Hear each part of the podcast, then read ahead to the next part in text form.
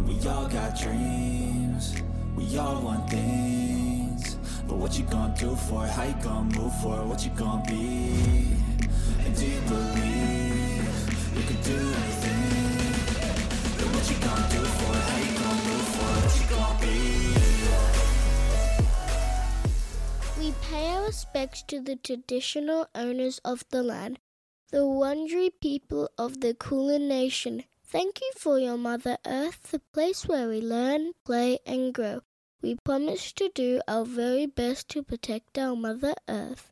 We understand if we look after the country, then the country will look after us. Woo! Very grateful for your come and uh, get the opportunity to show around our facility. And uh, yeah, basically, thanks for coming. Mate, it's absolutely my pleasure. I've, I've, I, I don't think I was there right at the beginning of your journey, but pretty close to it. And it's been a privilege and a pleasure to see how much you've uh, achieved and grown. Uh, and I saw this facility, I think, just before you you were um, bringing in the equipment, and now to come back uh, just a, a, few months later and see it in operation with all your team. Uh, doing so much, it's it's amazing. Oh, I appreciate that, and it, uh, without getting too soppy, like obviously without your help, without your support and help and guidance and all the rest of it, we wouldn't be where we are. So you've got a big part to play in that. So thank you very much. Oh well, thanks, Robbie. But he did it completely out of self-interest. I've been looking for a great terrine for a very long time, and we found it in, in you. And, Perfect. Well, thanks very much. Well, listen, let's get this going. Um, well, I like to start off with what is your very first food memory? um, very first food memory. I I think, well, actually, I'll, I'll, I'll, give you a funny one, but it's absolutely imprinted in my mind. So my father was a, and is a very, very good cook, and we all, we had um, he loved cooking Cantonese food. And I remember I have this distinct memory when I was very young of going to the fridge and seeing this jar of things which I thought were were currants, dried currants. So I tipped a whole bunch out and threw them in my mouth, and uh, was like, "What the hell is that?" And they turned out to be salted black beans. so probably not the most positive that, experience. Not the most positive experience, but, but uh, si- since then my, my life's been filled. Well, really, my, my job is finding food moments. That's that's what it is. So. Mm. I have so many of them, and it's like really I can mark my life and you know time with friends and family, uh, and and significant moments in my business as well with food moments. Yeah, okay. So, you, just quickly, you said there your dad was a. Is he a chef? Is it? Uh, so he he dad's done a lot of things, but uh, he uh, he's a, firstly trained as a geologist, and then he went on to train as a, an economist, and then uh, and then he went to do his chefing course, and he trained. Uh, uh, he, he went through, I think, TAFE in Canberra, where he was at the time, and then went on to to open a couple of restaurants, like a fine dining French restaurant in Brisbane in the early 80s and then a, uh, a really good uh, uh, seafood restaurant in also in Brisbane.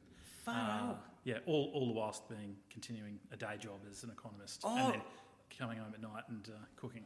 So Bloody hell! Grew up in restaurants. Yeah, yeah, that's that's awesome. That's that's a that, that, we know how hard it is working in restaurants. So never mind, it's like a side hustle. That must yeah. have been. Well, they figured that out eventually, and uh, fair enough. So obviously you're the owner of Fino Fine Foods. Yep. What's your elevator pitch of Fino Fine Foods? Ah, um, taste comes first. That's it. So we're a taste first uh, company. Um, we work in uh, specialty food, which we could define uh, like broadly as fermented, cured uh, uh, produce. Um, by and large, it's it's produced by um, you know, it's produced in traditional methods by family-owned companies, uh, and we. I'd say another thing is we're not concerned about. Uh, we don't get distracted by exclusivity. In fact, we think in many ways exclusivity is like the enemy of our project of of uh, the message of good food and what good food could do. Uh, so we're, we're, the other thing we often say at work as well is uh, we're elevating the everyday. Like that's what we look for. If we can look for a basic, simple product that's by its nature is cheap, and and find a better quality version of it uh, that is like amazingly better, doesn't cost a lot of money, that's a win for us. Yeah. So just give us a quick example of something like that. that you Look, uh, ricotta. Yeah. You know, so we worked with Vannella Cheese. Uh, they make a beautiful cow's milk ricotta and also a, a wonderful buffalo milk ricotta. So I might talk about the buffalo milk ricotta. It's like, I don't know, it's about, I'm terrible with numbers, but about 10 bucks a kilo, Yeah. you know, wholesale. And uh, it is a stunning product, Yeah. absolutely stunning. So the cheapest ricotta you could find on the market is maybe, you know, for a cow's milk ricotta, about six bucks a kilo. So it's, we're talking, it's only a handful of dollars more for a whole kilo Yeah. of the best stuff that you can buy, period. Yeah. Um, and that's what you do. You try and find them. Love that stuff. Yeah, Yeah, because yeah, I think we can really have an impact. We can. This Yeah. is, you know, we're about democratizing this this thing. So we don't want these to be exclusive experiences. We, you know, like. I know, it would be the same for you, but for us in food, like it's it's a message that we want to share. Um, Yeah. we can't do that if it's like super exclusive caviar or something like that, which we also sell and de- delicious. Yeah, but, there's you a market as well Yeah. for sure. So going right the way back to your career, what did you start off on? I think well, I- I'm, I'm under the impression that you didn't always in food; you were in other things. Did you train as other as something else? Am I Uh, right in saying that? The, well, yeah, I, I was at, um, again, probably a lot of people get into hospitality this way, but I was at university uh, doing law and economics and. Uh, Like working- your dad, like economics. Like Yep, yeah. yep, and uh, you know I enjoyed that. I was, I was, I was terrible at it though. and as as the years went by, and I was looking at the prospects of a of a of a job, I was thinking, you know, I'm I'm not going to like uh, the world doesn't need a, a lawyer like me of, of this quality. But during during uh, during university, like a lot of people, I was working in restaurants, and I just got absolutely hooked uh, with it. Um, uh, so I worked as a, as, a, as a kitchen hand and I loved the rush of it. And I just, I, I loved food and it just, um, uh, it was exciting and I got to try things and I got, my hobby was cooking and enjoying food. So it was a way to like get paid, earn an income and do, and, and, and do this. So uh, I guess my, you know, I got, and I got into Fino by sort of being very interested in where the products come from, the history, something about the environment, the culture of it, the you know also the like sort of the chemistry and the weird stuff that goes on with with fermentation and um, and just got from there and it, and it started you know um, sourcing some things for the, the restaurants I worked with and um, and then grew little by little. And how uh, old are you at that. this point, Michael? Well, I would have been you know 20, 24, 25. Yeah, okay. And what did the business look like right at the start? Not when you were Um, part time. Like, was there a jump? Were you like you were working for the restaurant, washing dishes, waiting tables, whatever it was, and then they said, "Oh, can you go and find me?" They- Like, how how did it? How so I had right at, right early on. I had a mate who was who who I was cooking with, um, Yeah. and this I'd, I'd quit law by this stage, and Yeah. you know had the difficult conversation with my parents. uh, you know, disappointed them that I was going to go to hospitality full time, which they thought was effing mental. Um, Yeah. but um, so j- jumped into that, and I was working with a really good friend of mine, and he had also uh, dropped out of law and uh, and was cooking, and he was he was a um, first generation um, Chinese Australian. yeah, Uh, and we just like absolutely hit it off around uh, learning about Chinese food and um, uh, and and also lots of other food as well. But it struck us that um, the Chinese importers had lots and lots of product, but um, uh, like for example for Ch- uh, Chinese soy sauce they had 12 different varieties and there was no way to tell which one was good for what. So we started to do that sort of research. So we'd go to the, the Chinese importers and and come up with a selection and learn about them and distill that down and then do the and then come up with um, you know provide that advice to restaurants um, and, and On how to like use the on how to use it and it's like this one's used for this for this reason this one's used for this reason and we've already done the selection like we've, tr- we've tried to get the best out of out of the range yeah, Um, nice. uh, so it started like that just a little bit a little bit essentially and was he your a business garage. partner? Did you have a business? Was he? we, we started that little business together, which we called Eastern Revolution uh, Yeah. at the time, and then um, uh, Ron went on to do other things. And Are you still um, friends? Uh, yeah, we are. Oh, yeah, that's nice. yeah, yeah, we are. Um, and uh, we've uh, and then I evolved into taking on some more European things.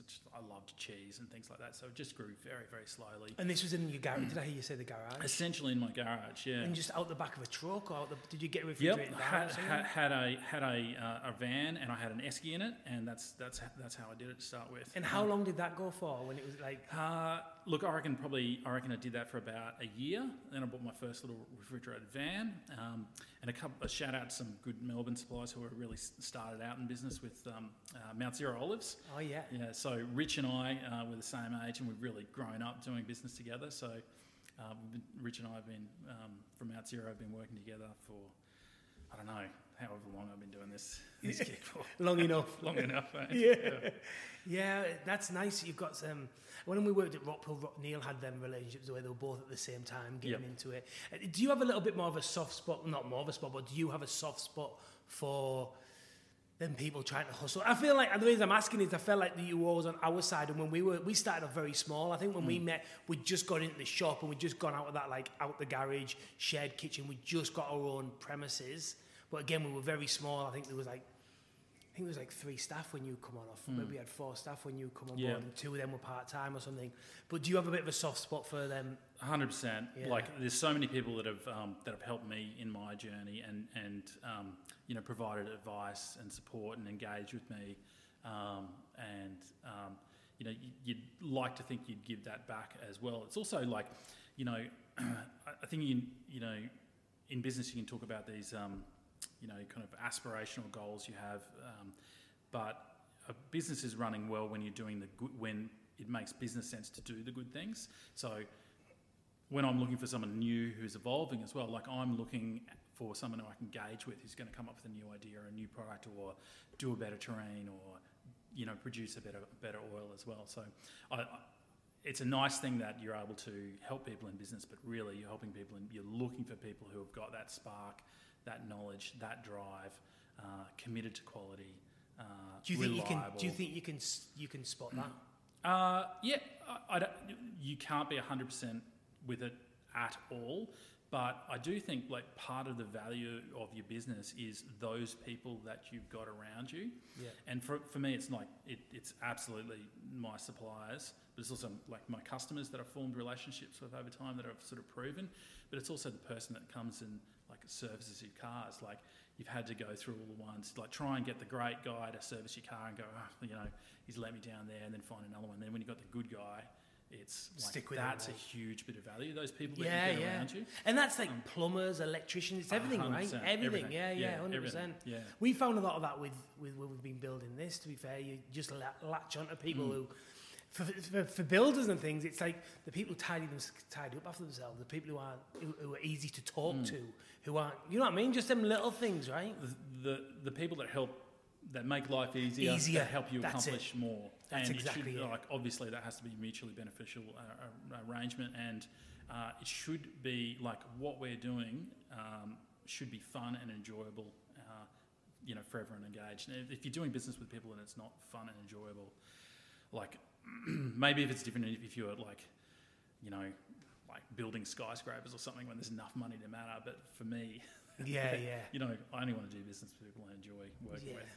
It's and like you say, just to really drill down on that point, more than people that you have around you, the easier it is to move forward. That is an hmm. absolute fact. And that and it, like the staff and and all them little, like you say, the car, getting to get the van service and your refrigeration guy and your chicken supplier and all these people. If you can get them good relationship with everyone and you pay on time and all them things, and it just hums nicely, then you then you're laughing, right? It's when people don't turn up and the delivery doesn't rock up and you can't catch get the guy on the phone and Mm. Your days turn into a nightmare when you're chasing your tail like that. It's a total disaster. So for, that's where you started many years ago, 20, 30, 20, 20 years ago, 20 30 years ago. Yeah. 20 years ago. So where where are you sitting at today? How how does the business look Uh, today from there? Look, I, we we are still very much a small. A, well, we're probably at that inflection point where where we've left kind of like small business territory and moving into medium business uh, territory, but it's still, you know, we still we we are a small business in terms of the way we we talk about it. We've got a sort of very um, uh, a very tight team. Um, uh, that work, although we're start, you know, we're, we're, we're starting to put in place, you know, structures, groups of people who do, you know, certain activities in the business, and um, but um, How was that? How was that like? You know, you were the guy that was probably employing everyone at the beginning. Like you know, you knew Yeah. when you were doing all the interviews, the vet, you know, you were you being because it was only you. So then Yeah. the next person, you know, and how is it now? How is it now? The business where you might not be making the making the recruitment decisions because you've put someone in place to make them decisions. How's, Yeah. how's that? How's it like? Well, I that? think, um, and I'd like I am absolutely no expert on this, and I'm learning all the time, uh, and I can see people who do these things much better than we do. But like what we've tried to do is have systemize where we can, uh, which is like there's many many things that we can systemize, and that's that's not a once you, a set and forget thing. So we try and we're trying to evolve set those. and forget. Yeah. That's nice. So what you're saying is you put a system in place. When you say set and forget, you put a system in place once, and then you don't follow it. Is that what you said? You, just keep. You go- have to drill- keep, you have to make sure it's being followed. You have to make sure it's yeah. being improved. You have to make sure it's relevant.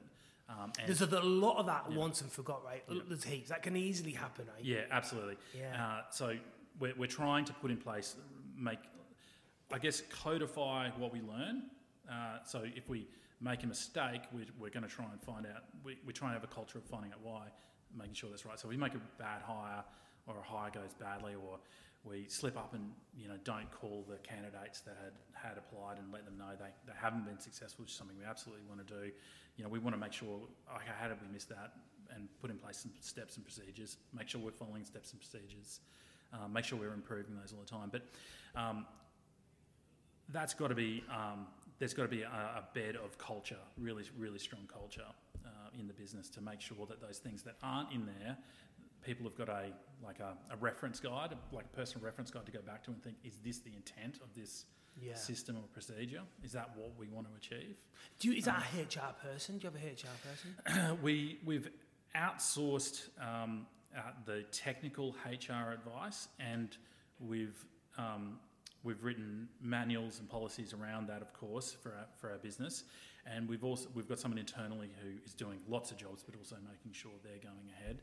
Um, and then we use that HR external HR person to come in and verify it in the same way we do. We've got an external person that comes in and verifies our HACCP plan and things Yeah. like that. It's very common in small to medium businesses to have external experts to come in, right? It's a good way of doing it. We did it for marketing for a while. We do it for strategy a little bit. It's, uh, yeah, it's a, it's a, and we've just got an intern for HR as well, who it's fell on our lap, but moving forward, I think we might look at doing that also Yeah. to get because you can't have a we're not big enough to have a full HR team and not like it's just an No. expense that we can't. Where if we could have it monthly, quarterly, refreshing, make Yeah. sure all. this- Do you know what I mean? Is that how is Yeah. that how you use it? That Oh, kind of- absolutely. And that, they're one of the conversations, like, you know, when you and I catch up, Yeah. we're co- comparing notes about this, like we talked about your, how you're shooting this amazing video content and things like that. And, Yeah. you know, there's, there's things that I can learn from that.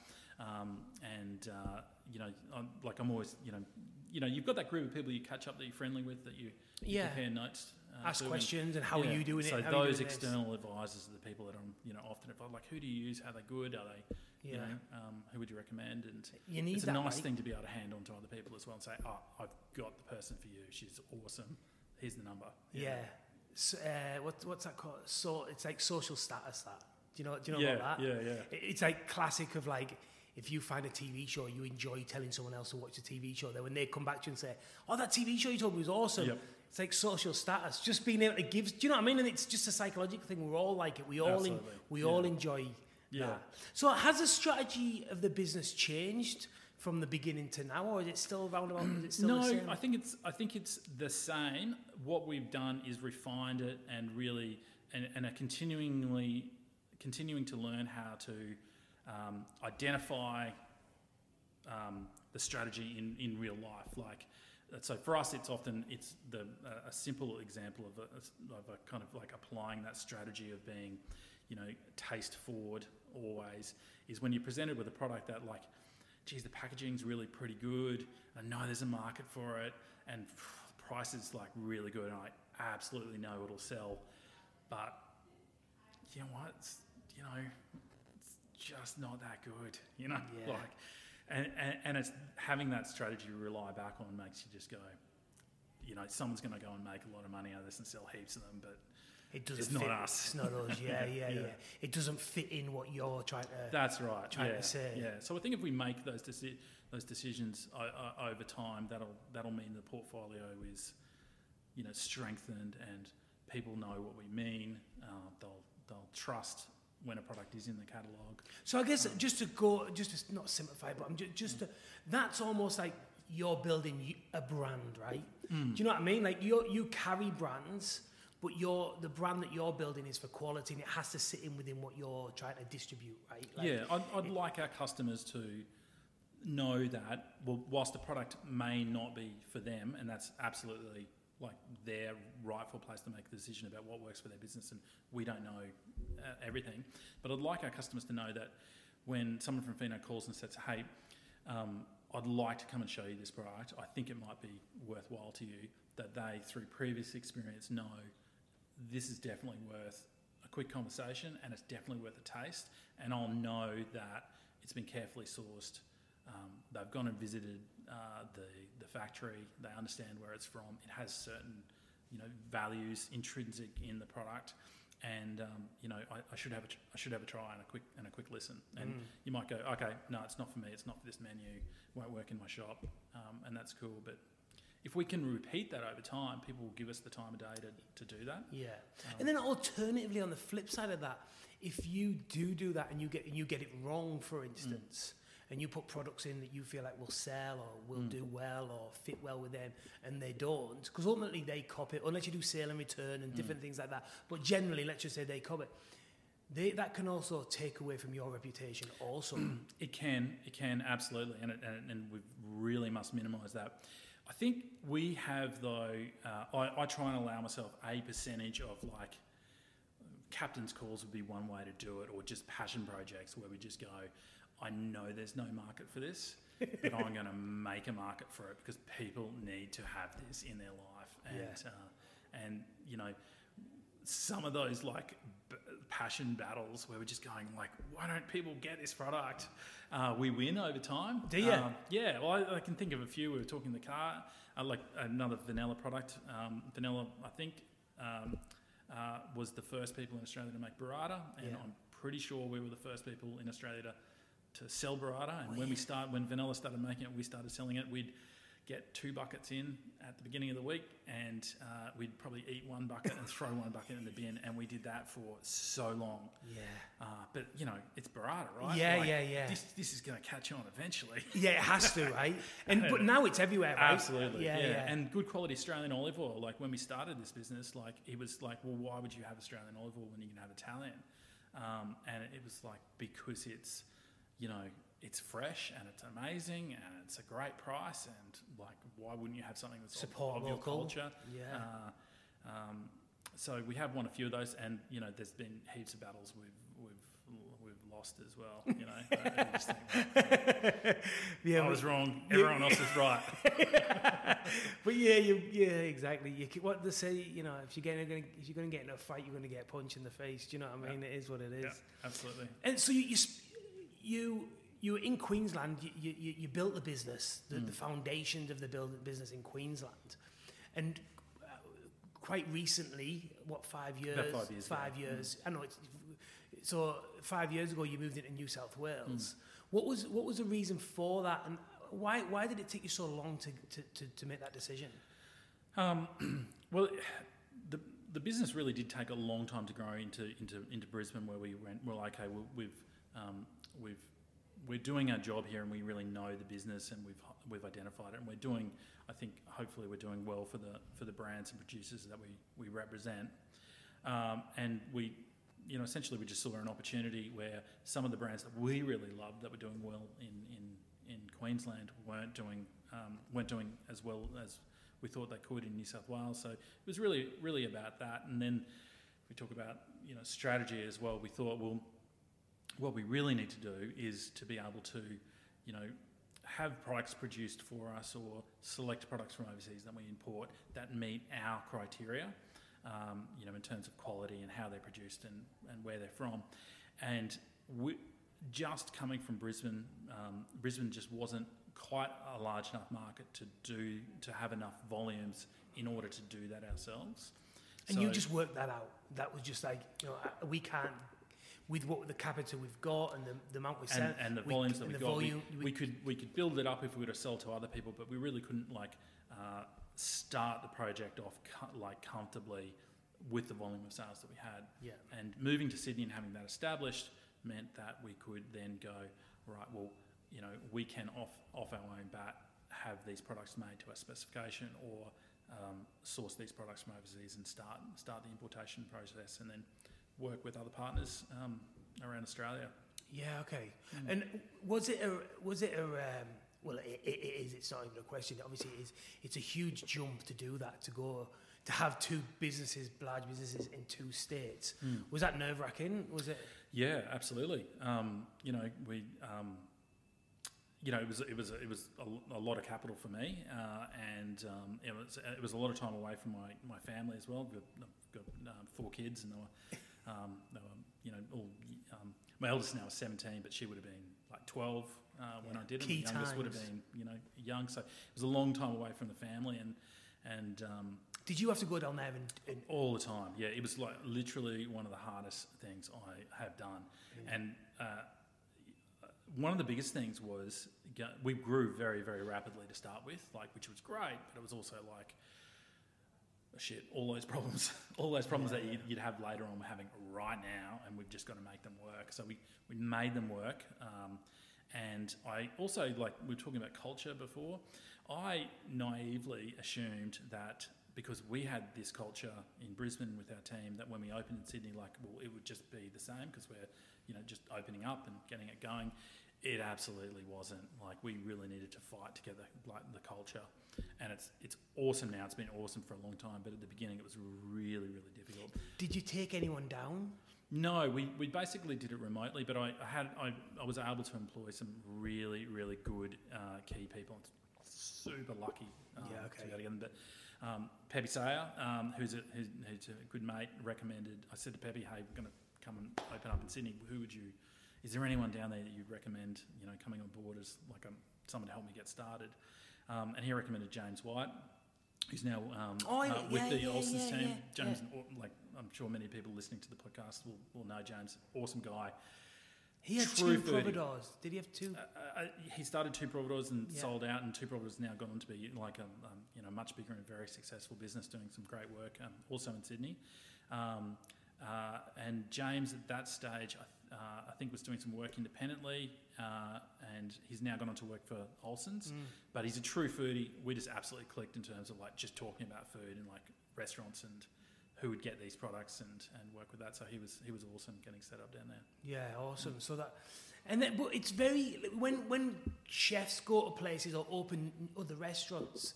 Well, in my experience, the, no- what normally happens is they build a kitchen, they build an infrastructure, and then they will normally take a couple of them chefs from the restaurant to open their second site or their third site. Do you know what I mean? Like, so the culture is. I think the culture goes with with them, and they Yep. can kind of feed that through.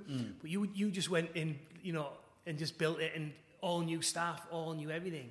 Yeah, Yeah, that's a challenge. We didn't have many staff to start with. At the Yeah, yeah, but, uh, yeah. But it was also just like grinding gears of like getting set up really quickly, and um, you know, and also a distribution business doesn't work below a certain amount of turnover. You need that amount of turnover to make sure you've got.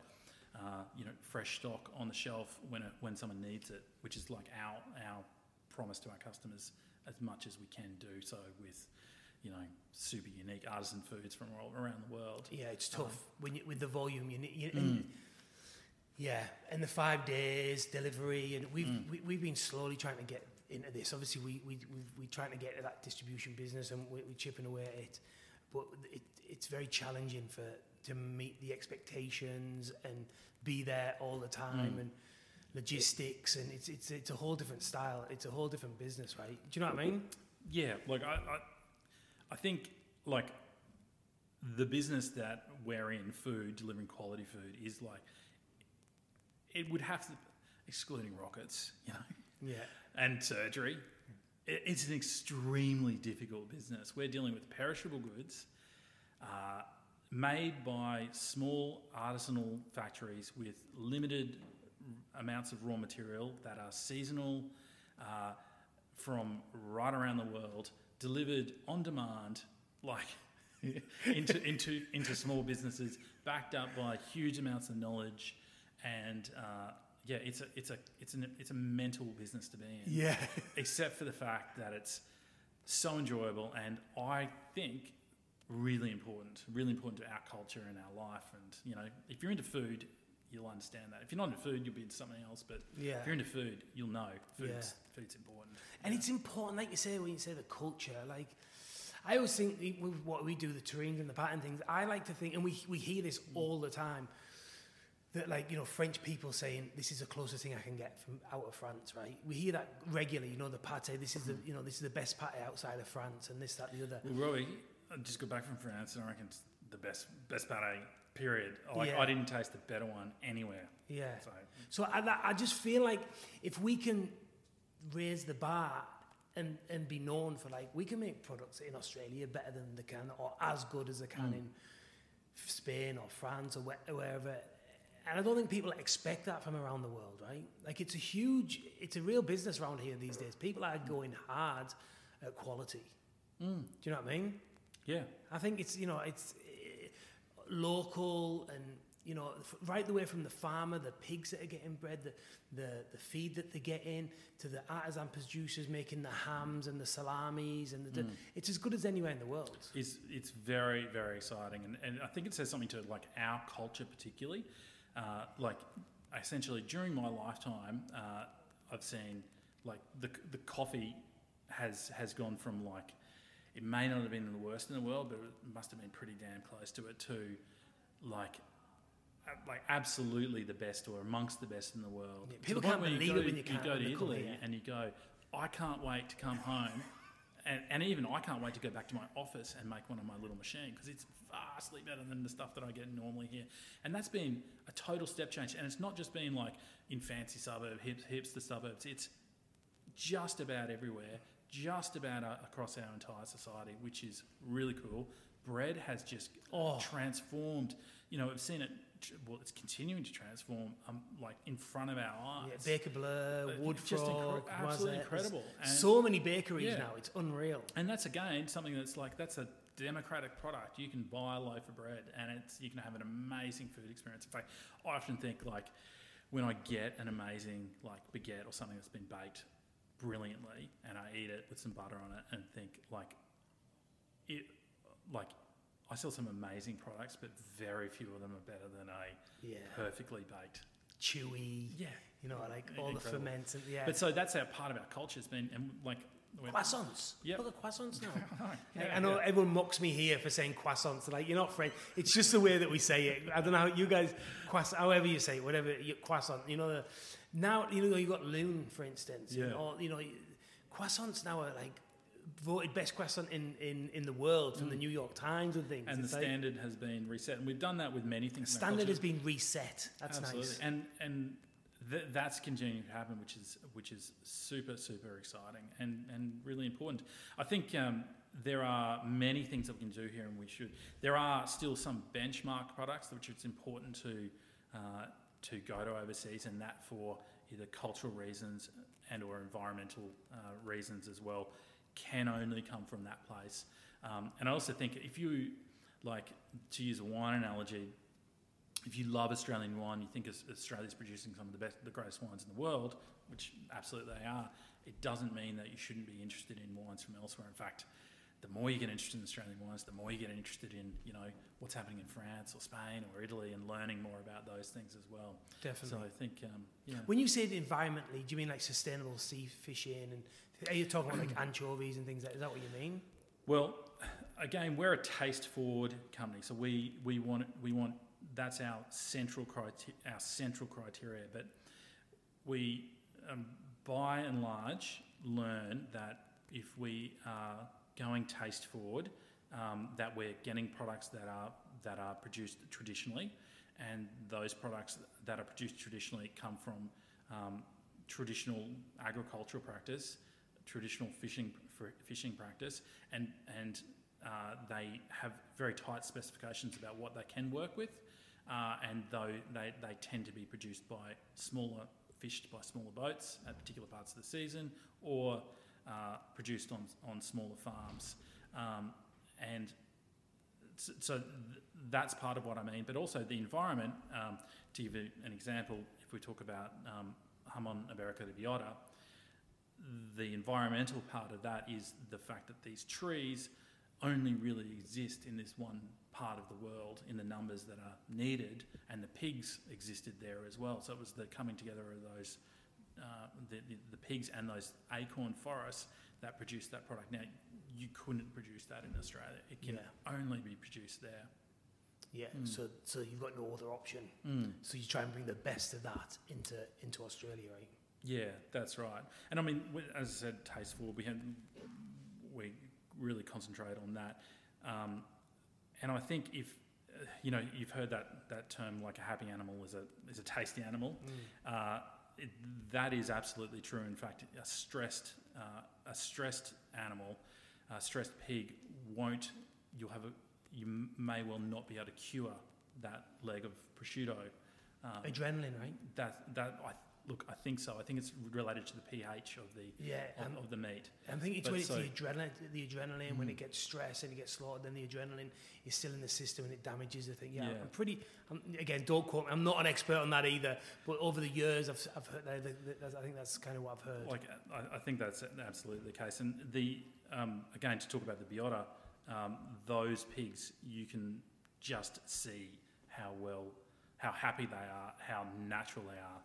Um, I mean, we've got to recognise, of course, that we are slaughtering an animal, Yeah. and I, and I think the you know part of the the responsibility of that comes to like uh, making sure that we're not that we're doing the best we can with that with that resource uh, and uh, and not wasting it and, and those traditional food cultures don't do that at all Yeah, yeah, yeah. They have the utmost respect for every Yeah. little thing, every bit part of it, isn't it? Do you do you look for gaps in the market? Is it something that you guys are, are looking for? You feel like, oh, this would look really good, or we feel like this is an area where it's it's popular, but there's no best of class. And do you, do you look for these kind of We, areas? we do. Um, so we've got, you know, out of our team, we've got a lot of people. Every, everyone's a, like everyone is into food in our business.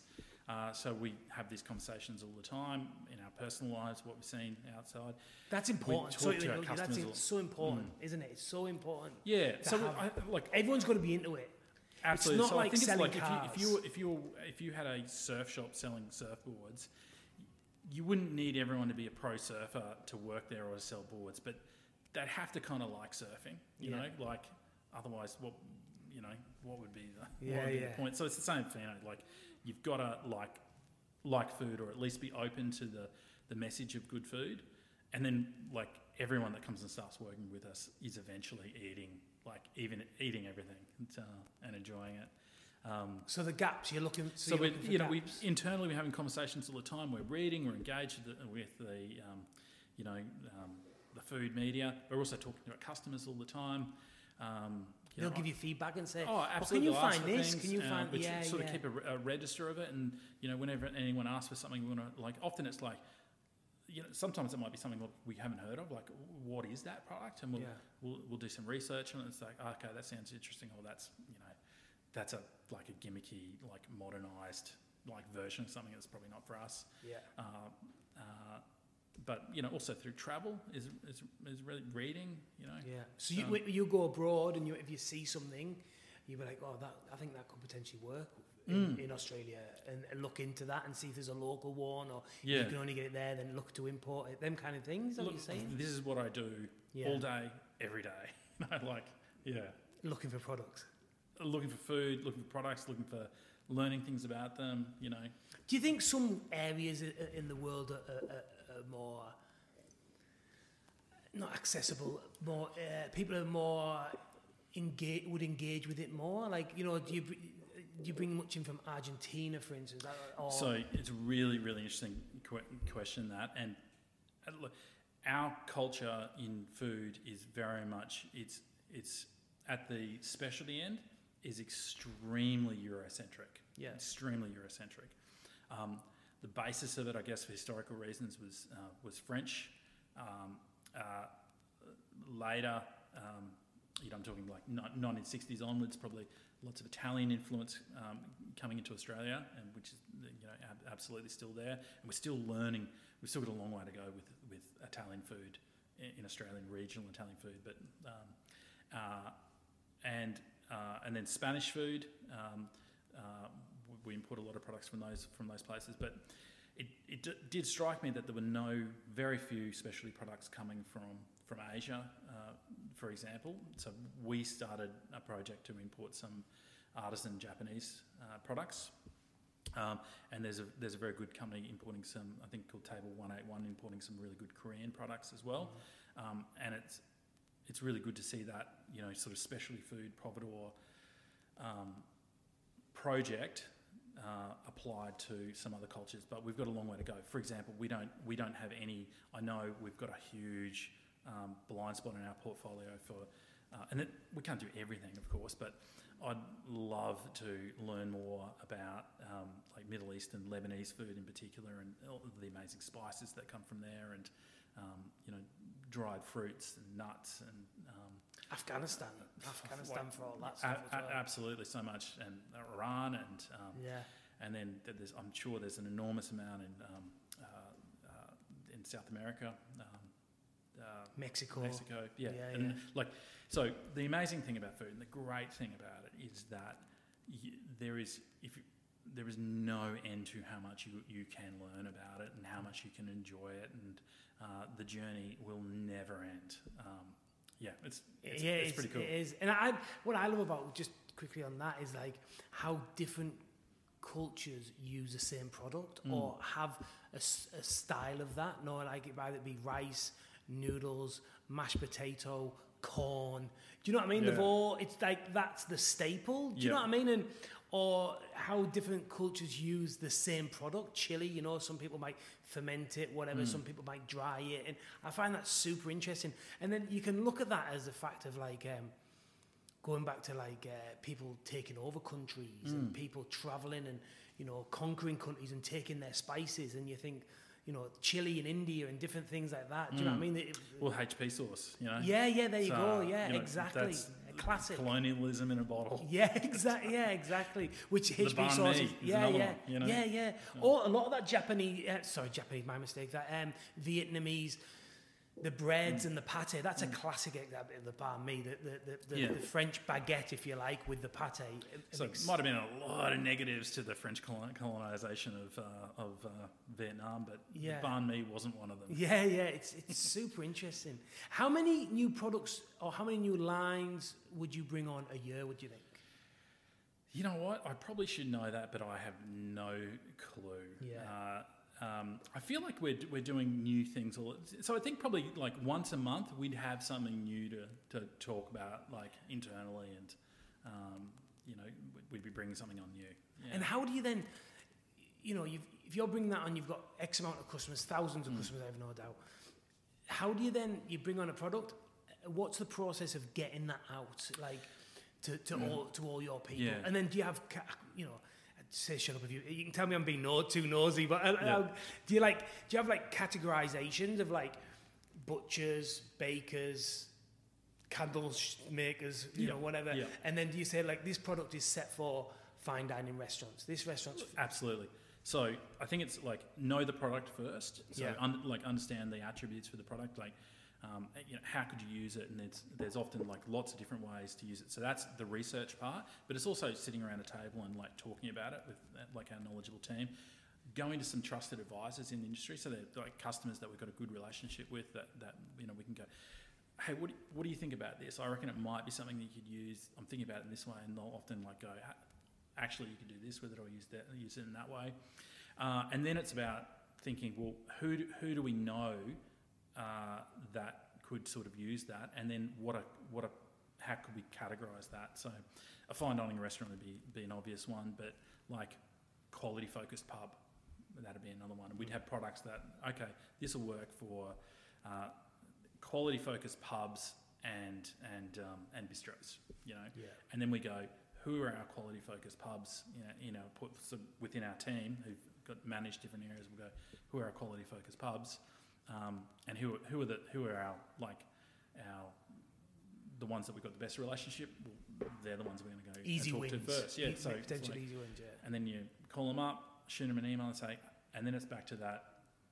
Hopefully, when we've turned up in the past and we've said, I think I've got something I reckon you might you enjoy. They think, well, he knows my business and uh, and they know their product, so I should actually have a quick look at that.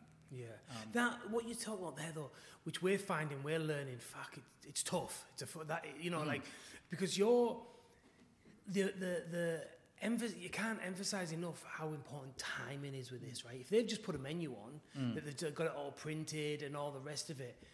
They might, they might be, oh yeah, come back in eight weeks or tw- when Mm. the seasons change or whatever it might be. And then you've got to remember to go back and before the menu changes. Do you, do you find a lot of this as well? Mm. Oh, look, yeah, absolutely. Our, our central, like, well, uh, when I say central, it's not a central problem. It's just another problem of our business. A, a, a, a, a question to be solved is how do we communicate all of this super technical detail uh, to en masse to, to, to a lot of people and um, uh, like so our job's communication it really is because a lot of our products people like haven't seen before they may not know about they might be a totally new quality uh, level that they've not considered before or like to take shoyu for, for instance as an example like i've never thought of show you as anything other than um, you know the, the mass produced one that everyone knows Yeah.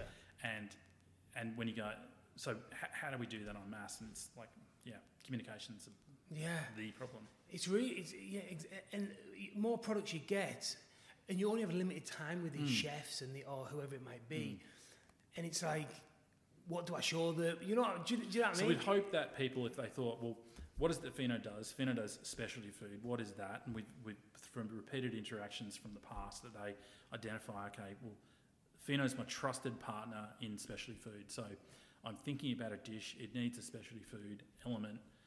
Where would I get that from? Who would I talk to? I'll talk to Fino. Same as your car guy, you know, like Yeah. I've got a problem with my car. Who do I call about cars? My car guy. Yeah.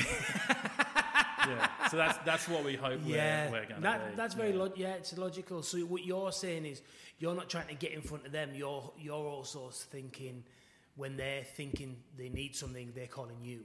Yeah, and they've got to know what it is that we do, and they've got to we've, they've got to trust us, and that trust comes from uh, knowing what we're talking about, um, and I guess having their best interest in uh, knowing our business with them is going to be done when we can deliver something for their business, and hopefully having repeatedly done that over time.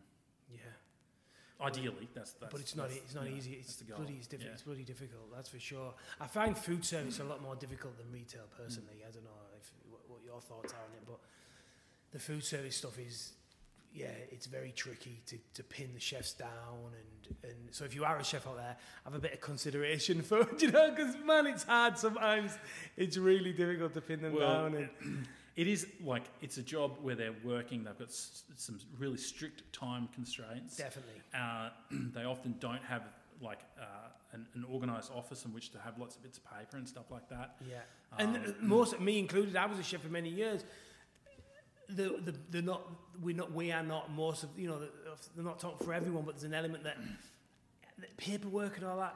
It's not really what what we're me included is Mm. not really what we're into, right? We just want to cook or be with a team and create memories and all the rest of it, right? Do you know what I mean? And we're we're finding as well, like we might have a great olive oil or a great olives, and then how we this is something that we've the challenge that we're getting is like they've got, already got an olive oil supplier and, a, and, a, and an olive supplier for instance. how are you going to get them to take yours? Do you know what i mean? Or if you're not going in with a, another product they've got relationships or if you're not going out with something specialty do you know what i mean? Like trying to get that business it's, it's difficult to get that business because someone else has already locked that business in. Do you know what i mean? Yeah, no, look, uh, uh, absolutely. So I guess it's well, it's again thinking about what's the compelling thing for this for this business, and you know, like where where could I uh, like really help? So I'd, I'd hope my sales staff, when they're doing that, are really thinking from our customers' point of view, and thinking not only is this a, like I reckon this is a great delicious product. Uh, but like, how would they use it on their menu, or how would they use it in retail, and you know, and then helping um, distill that down. At its best, it's like you know me, you know how I've selected this, have a taste of this. Holy shit, that's amazing. Here's three quick ways to use it. Um, if you want to know why it's so amazing, ask me. And, Yeah, I'll, yeah. and I'll tell you. And I'll tell you all about it. Because there sure. is a reason why it's so amazing. Yeah. It didn't just happen. You know, like um, It's not Yeah. luck.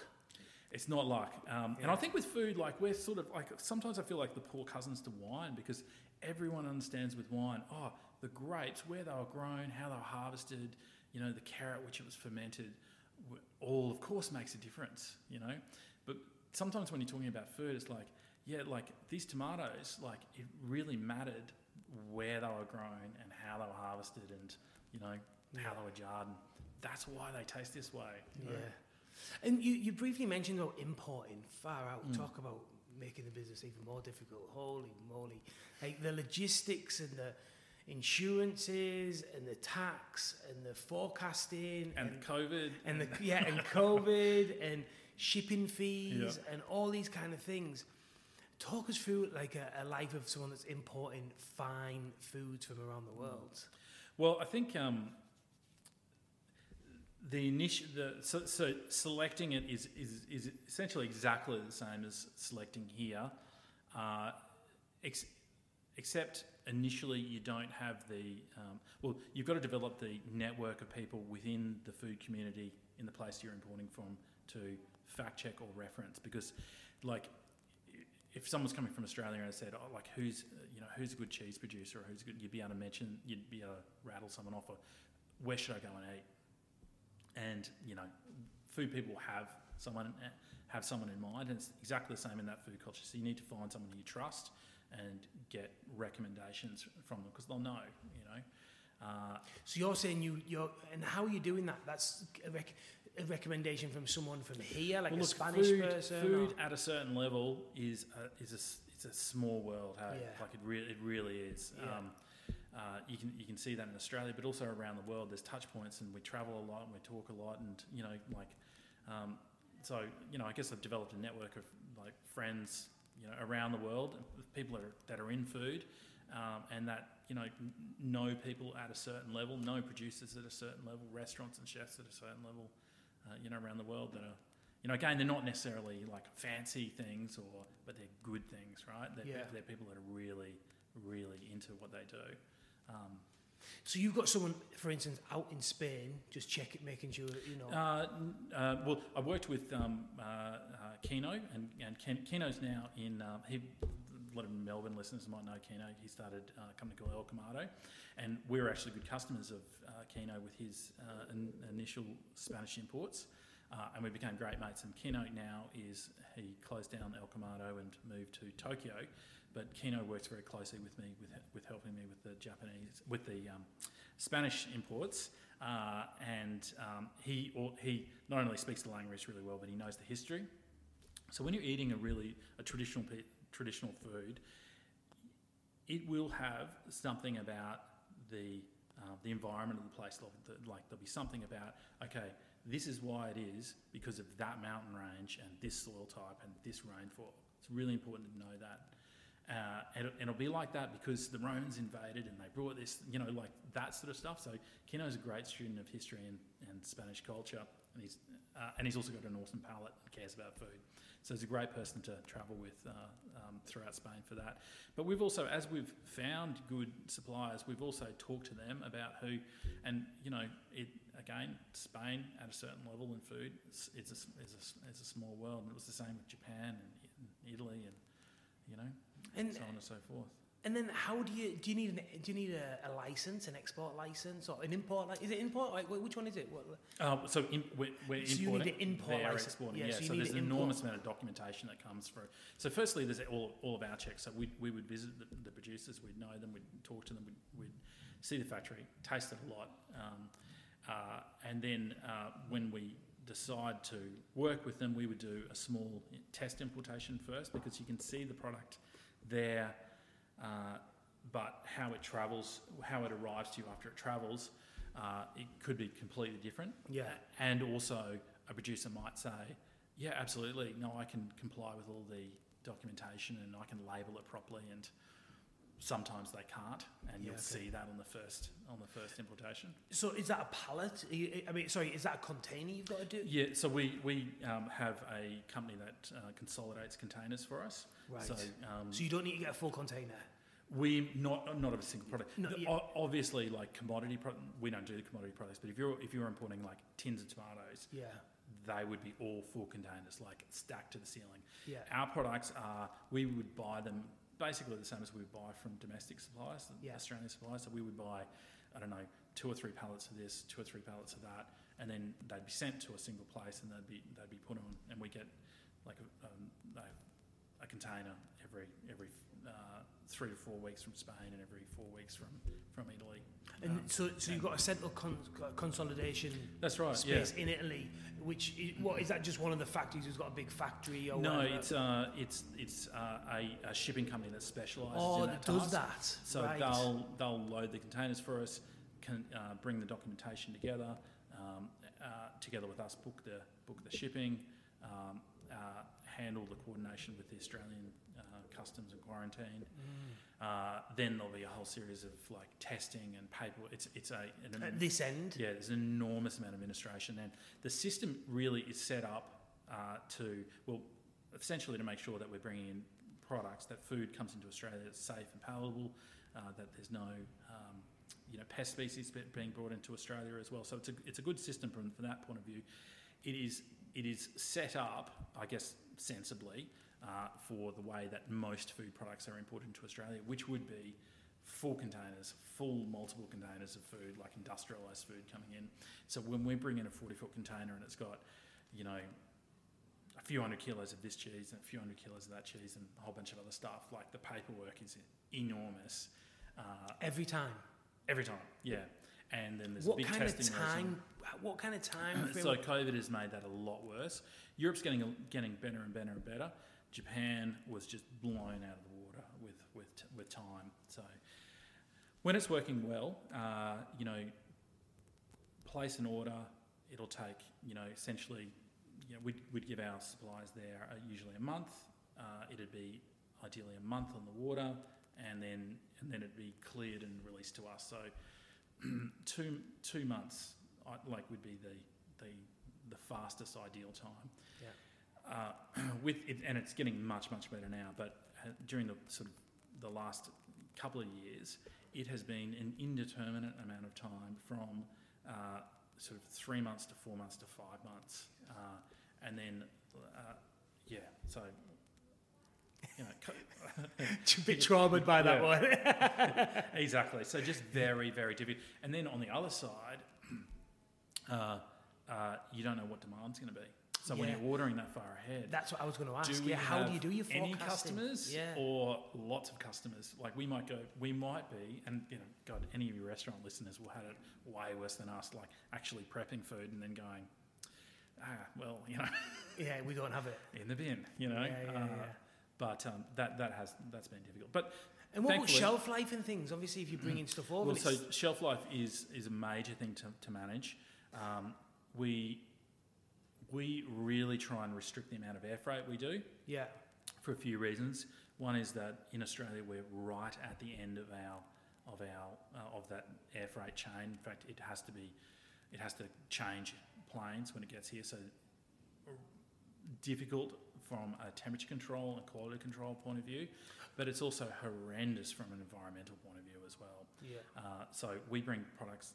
The vast majority of products are brought by refrigerated sea sea containers. So shelf life is important, Yeah. um, and doing as many containers as we can. So having turnover those products, which means building a customer base for them.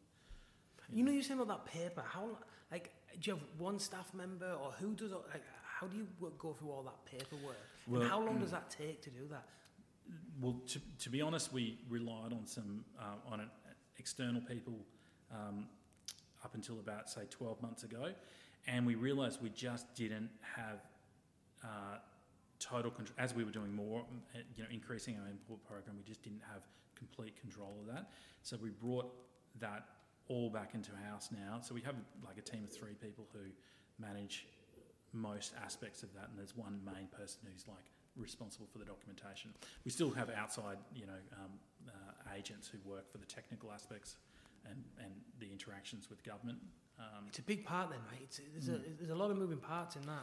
a lot of moving parts. It is something though that when you do it more, uh, you, you know, like like anything, it actually it becomes easier and more repeatable, and you've worked out the things that are, uh, you know, the, the products that are getting pulled for testing all the time, Mm. and you know what, we'll put those on on a you know on a on a, on a separate container altogether, and uh, uh, rather than Or then hold everything up. That's Absolutely, Got yeah, it. yeah. So what you're saying is if you've got a few things that always get pulled, put them together because all them will get pulled together and all the other stuff will just come from. Mm. It's like the it's like when you're bringing over cocaine and you do the mule. Do you know what I mean? exactly like that. The mule gets caught and then all the stuff.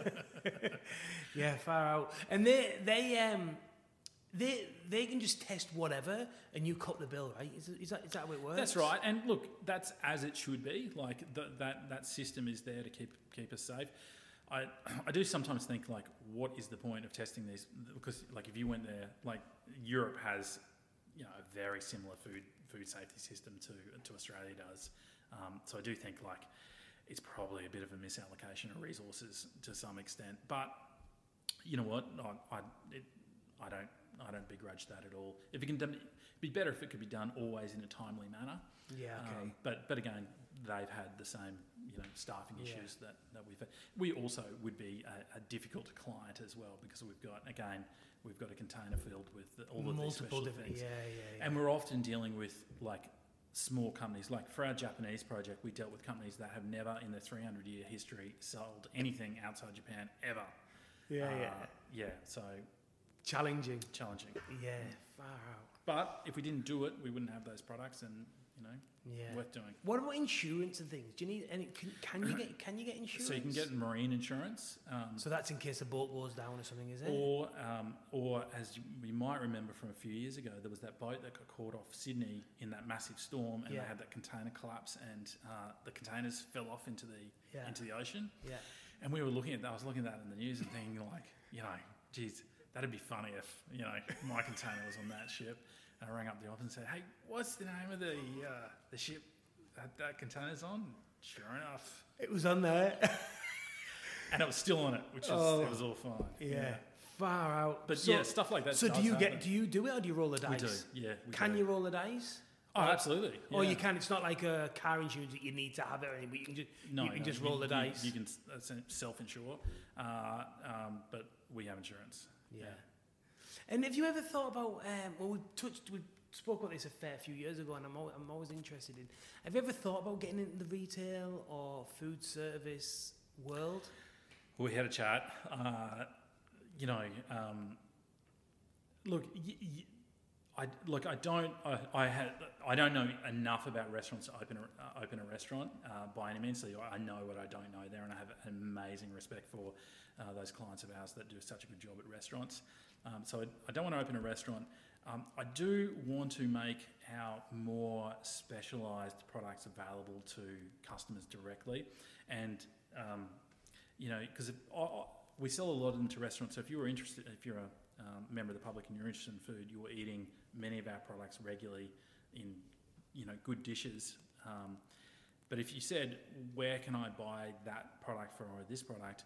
Well, we could give you, we could say, well, you could get that shoyu from like that awesome retailer over there, but then the 'nduja, you would have to go and drive over there for. So I do think at some stage I would like to have like a destination shop where you know really dedicated home cooks could come and engage with these products, and we could give the same sort of like information that we give to chefs. Yeah, yeah, it makes total Um, sense, right? yeah. Tastings, Yeah. and educational pieces, and master classes, and Because I know people are really engaged with it. I think it'd be great. You know, um, people travel for food, like and when and when friends and family, you know, um, you know, go to Europe or go to Japan, they go like, like, where should I go and eat? Where should I go and see? Can I go and visit one of those producers? And it'd be fun to be able to share that more widely. Def- yeah, I, it seems like it seems logical, doesn't it? But again, it's another resource. Is it going to drag away from what you're already doing and importing? Yeah, there's and, no lack of Yeah. things to do, right? yeah, exactly. There's no lack of good ideas. You know? yeah, it's so true. It's so true. And what do you think? Uh, I'm going to put you on the spot here. You can say I can't say it because I support so many good brands. But what do you think for people out there that are in Australia that, or coming to visit, or what brands do you think are a must try? What do you think are the you know, what are really banging the drum for Australia and like these are the leading brands you should. From, from Australia? yeah, from Australia. Oh, well, see you later. Oh, come on. I'll give you that 50 later. Yeah, thanks, thanks, thanks. Uh, look, the I, I th- uh, Vannella cheese, uh, and I'm, I'm going to miss some of our some of our great producers here, but I, like I'd say Vannella cheese, like it's really pretty special what they're doing. It's world class. Well, absolutely world, World class, class, yeah, and it's world class coming from like like this is a t- Italian culture done a very traditional Italian product done here to to a, like an incredible standard. Um, uh, so I think that's. I've just come back today from visiting Barry Charlton at Berry's Creek. Oh, yeah. He is um, uh, Barry and um, Sh- uh, Cheryl and his staff are world class cheesemakers, like world class. Like that. Uh, Barry's blue cheeses are amongst the very best in the world. Um, you know, if I, and I, I just think like, you know, when you're traveling and you come across something and you think, oh wow, this is amazing. Well, I try and take that same mindset of like, you know, sometimes you're in Australia on a beach and you you just go, oh, Yeah, yeah, yeah. And try and go like, what if I was in you know overseas and I saw this beach and like how would I how would I feel about it or this view or whatever? Well, I try and think about that with some of our producers as well. Like, and if I Mm. went to Barry's factory and it was like in the hills of um, of Italy, and I- I'd be coming back going, "Oh, this! I just had this extraordinary experience." Well, I've, I've had this. It's just two outside, two two hours outside Melbourne. It's incredible.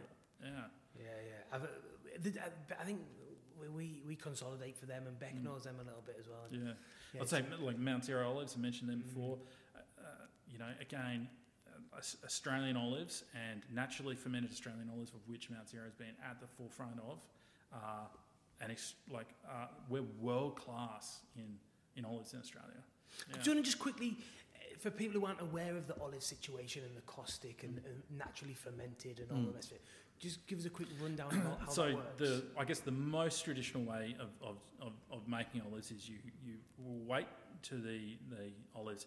And forgive me for all the technical um, olive producers out there. I'm probably going to butcher this but I'm going to simplify it in providor's language. You wait for the fruit to be ripe and olives are a fruit. Uh, you harvest them you put them into a, um, a brine solution and then you allow and you put a put a lid on and you will let them go through a fermentation process. They actually ferment. And then on top of that, they're leaching out that, that bitter, um, uh, the bitter flavour is, is being le- uh, leached out into the brine solution, um, and they, they cure. So you're, uh, and that's the natural fermentation way, and that's the way that's predominantly done in Australia. If you buy an Australian olive, it's almost certainly going to be done that way. That's my favourite way. and they lack a little bit of colour and the, They lack colour because they've been in the brine solution. Exactly. They won't be the bright green olive, of which green Sicilians are probably the, the most famous example. So that bright, if you eat a, I, I know a lot of people love them. I can't stand them. I, I, I hate green Sicilian olives. Uh, if you eat one of those olives, you'll notice it's very soft. Uh, it, ha- it, uh, to my taste, it doesn't have much. To my, it doesn't have a lot of taste, and the flesh will cling to the seed. So it's quite an unripe uh, olive, and it's been essentially cured in a lye solution or a caustic solution. There's nothing like food safety um, ways about that, and it's been done for a long time. But what it does is it removes a lot of the uh, olive flavour, and it doesn't have, go through a fermentation and with all the flavour benefits that brings. Um, and as a result of that, you can also pick them quite unripe, which you would because if you leave them out and there's a hailstorm, that's your crop gone. So quicker you can get them in, the better, right? Yeah. And you can do that process very, very quickly, and that's why it's done on a, an industrial scale. So many of the olives of the industrialised olives of Spain, particularly, are produced that way. Um, and it does give you a bright green olive, uh, but it doesn't give you flavour. And then the other the other method that's much rarer is um, salt curing olives, um, and that you basically you, you harvest the olives, they must be ripe again. You salt them and you basically leave them out in the sun to dry, and they'll shrivel up, and they develop a really beautiful sort of caramelised flavour. Like that's not an everyday olive, but they're they're delicious. Um, in certain ways. mm. Yeah, it's in, and that's I guess that's for everything, right? That's that kind of there's one way, and then there's another way. yeah. Do you know what I mean? This way is going to take longer. This way is a more natural way, or this way is a more traditional way. Da, da, da, da, da. Or it can be speed up and be a bit more manufactured. Uh, to speed the process up and probably a bit cheaper. It depends where you want to be in Mm. Yeah, what, yeah, how like- you want to sharpen what you want to use Mm. is it depends what what what street Yeah. you go down. And the, the cool thing about something like olives, right, that and what we say about like elevating every day is like you can afford to buy the greatest olives in the world. Yeah, Like, I remember when you you, said that it. to me about things. it's It's, a great. Yeah. it's a great way of can have the looking at it. best. Yeah, Mm. yeah. You can have. The, I remember you saying to me one time, like it's like, if you want the best car in the world, it's going to cost you half a million bucks or whatever, right? Mm. Or something. I don't know, I'm not a car guy. You know, yeah, it's going to cost you a lot of money, Yeah. a million dollars, Yeah. whatever it's going to be. Yeah. But if you want the best olive, it's going to cost you forty bucks. Or do you know what I'm saying? Or yeah, it's whatever. Very, very achievable. Very, yeah. it's very Mm. achievable. So you can have the best Mm.